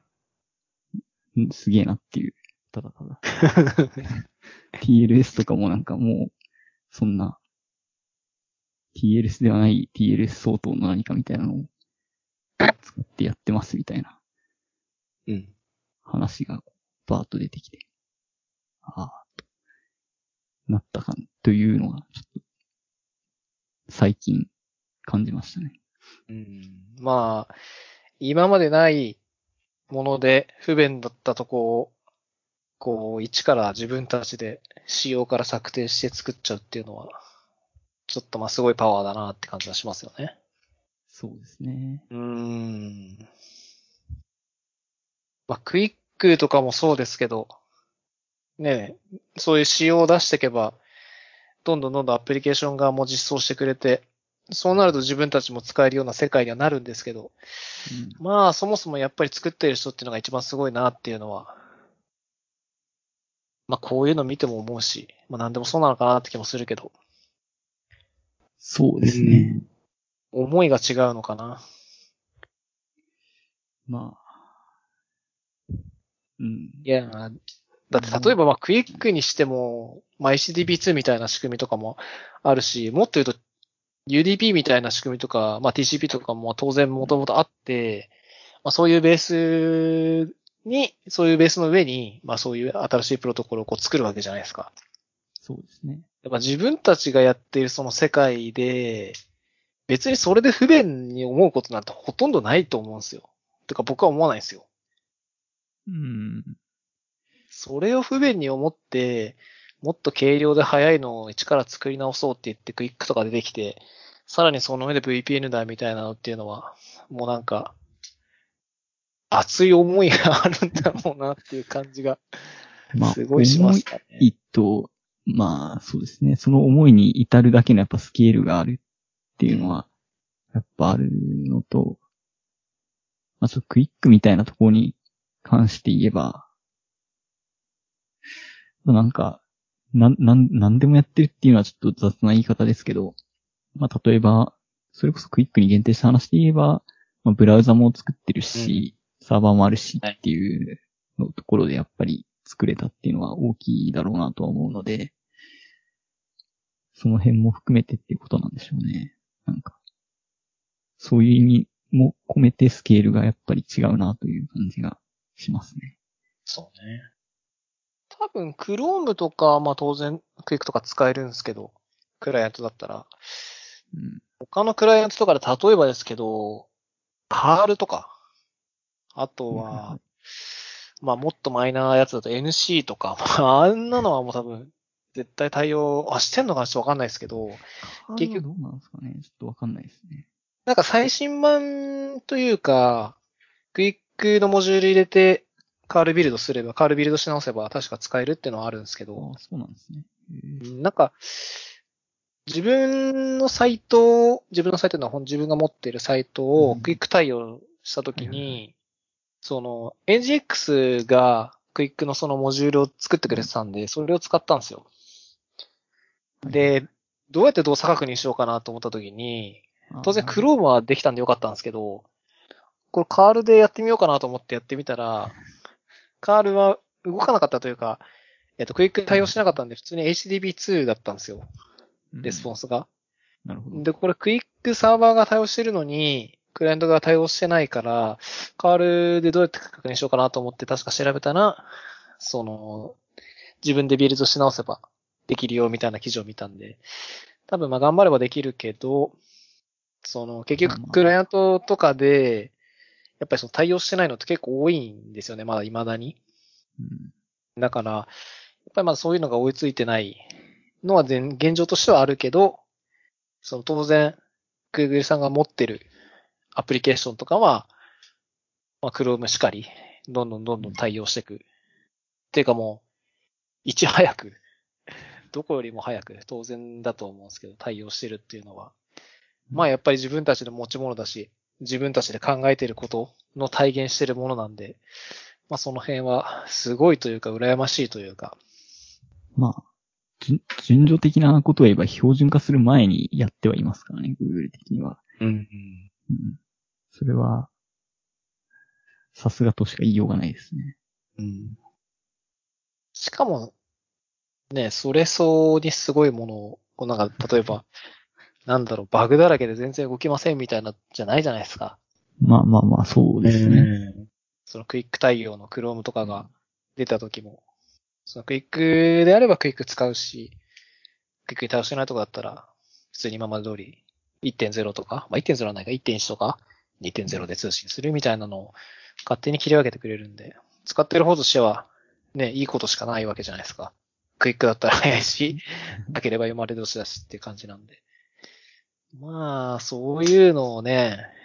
気軽にこう実験としてガンガン出してくる会社ですからね、Google さんは。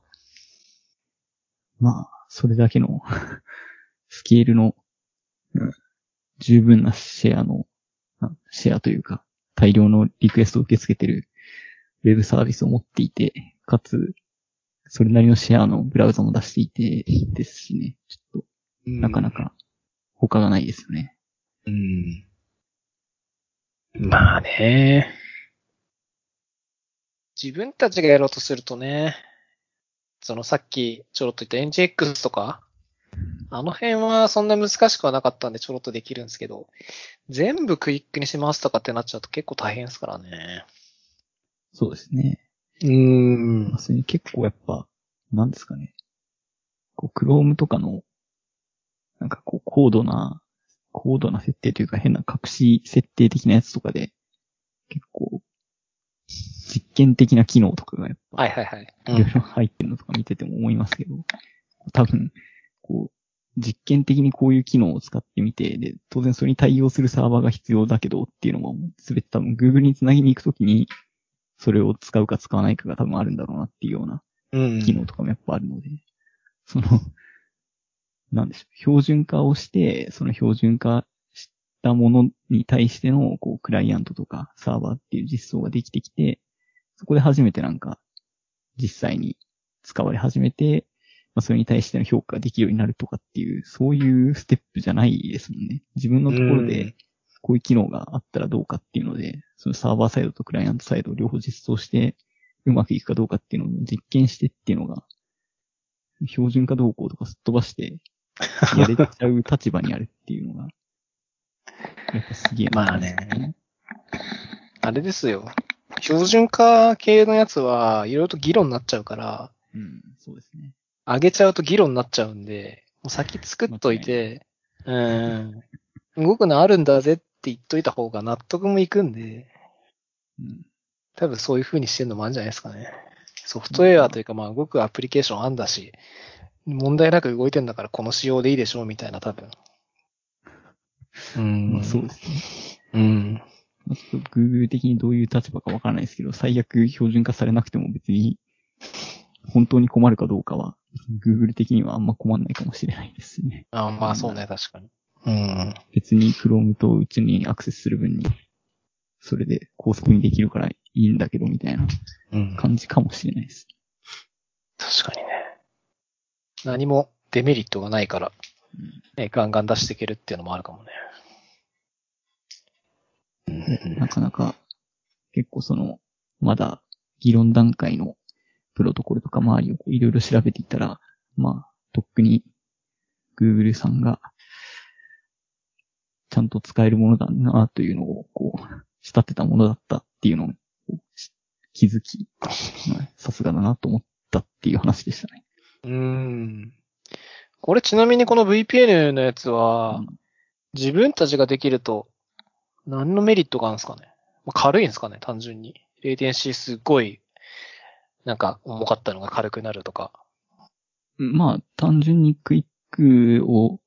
の上で動かせるっていうのはあるので、その恩恵を受けられるっていうのはあるのかなとは思いはしますね。ちょっとただ実際それで、そのパフォーマンス的にどれぐらいのメリットが出るのかっていうのは、あんまり、どうなんだろう。ちょっと自分が見つけられてないだけかもしれないですけど、ちょっと定量的なものを見れてないので、うん。なんといや、なさそうですけど。あるんですけど、まあ、ものすごい音痴が受けれるなら使いたいですよね。うん、そうですね。うん。まあ、あとはちょっと、どうなんですかね。こう、結構、うん、クライアントの、なんだ、リモートアクセス VPN って言えばいいんですかね。その、うん、普通の、なんだろう、ルーターとルーターの間で VPN 貼ってとかじゃなくて、あの、端末とうん、どこかの拠点の間で VPN 貼ってみたいなことをしたりする場合とかの、なんか、大体その、なんか、独自のエージェントソフトウェアみたいなやつをこう、えっと、インストールして、つなぐみたいな、結構あるとは思うんですけど、うん。そういうのとかっていうのが、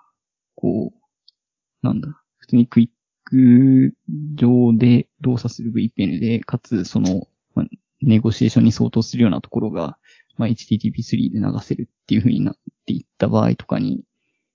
うん。こう、それってブラウザ上でなんか動かしたりできたりするのかなっていうのはちょっと気になってますね。なるほど。まあ、ブラウザあればできるよみたいな感じですよね。うんそういうことですね。まあ、ネットワーク周りの、あの、機能に手を出せれないといけないはずなので、多分現状できないとは思うんですけど、まあなんか、まあそれこそまたこう、Chrome の話になっちゃいますけど、なんか Web、ほげほげみたいな、Web HID とか、Web USB みたいな、なんかん。いろいろあるじゃないですか。まあ、ああいうノリで、なんか、まああれも賛否あるとは思うんですけど、うん。まあ、なんだ、ブラウザ側で、まあちょっと、そのホスト OS のネットワーク周りの設定に手を出せるみたいなところがあれば、まあ、ブラウザに完結して、そういった VPN 貼るみたいなことは、できるようになる可能性もあるなっていうのはちょっと思いますね。うん。なんかもうできそうなイメージもするかな。だって、ChromeOS みたいな世界もあるってことは、OS レベルのネットワークの設定をブラウザーからできるみたいな世界っていうのは、なんかもうできそうな気がする。実はやってる。それ自体は多分できは多分するんだとは思ってて、まあ、あとは、その API として用意するかみたいなところかなとは思いますよね。なるほどね。権限的にそんな、なんか、どっかのサイトにアクセスしたらいきなりネットワークの設定書き換わるとかやばそうなんで、ね。うん。そうね。まあ、ユーザーに公開するかしないかみたいな話か。まあ、そうですね。なんかこういう感じで実行したら、ユーズ、あの、エンドユーザーに対して、こういう、認証、認証じゃないな、許可か。なんか、ネットワークに、設定に対してのアクセスを要求してますみたいなのが出て、はいはい。許可したら、VP の貼れるようになるみたいな。うん。まあ、そういった機能を実装するのかどうかみたいな。まあ、動んきがあるのかどうかは全くわかんないんですけど、なんかそういうのとかあったりするのかなっていう興味で調べてた感じですね。うん。いや、多分そうなる気がするな。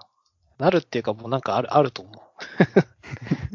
うん。まあなんか技術的な要素としてはなんか揃ってる感じはしうん、ます、揃ってる。ね。うん。あとは、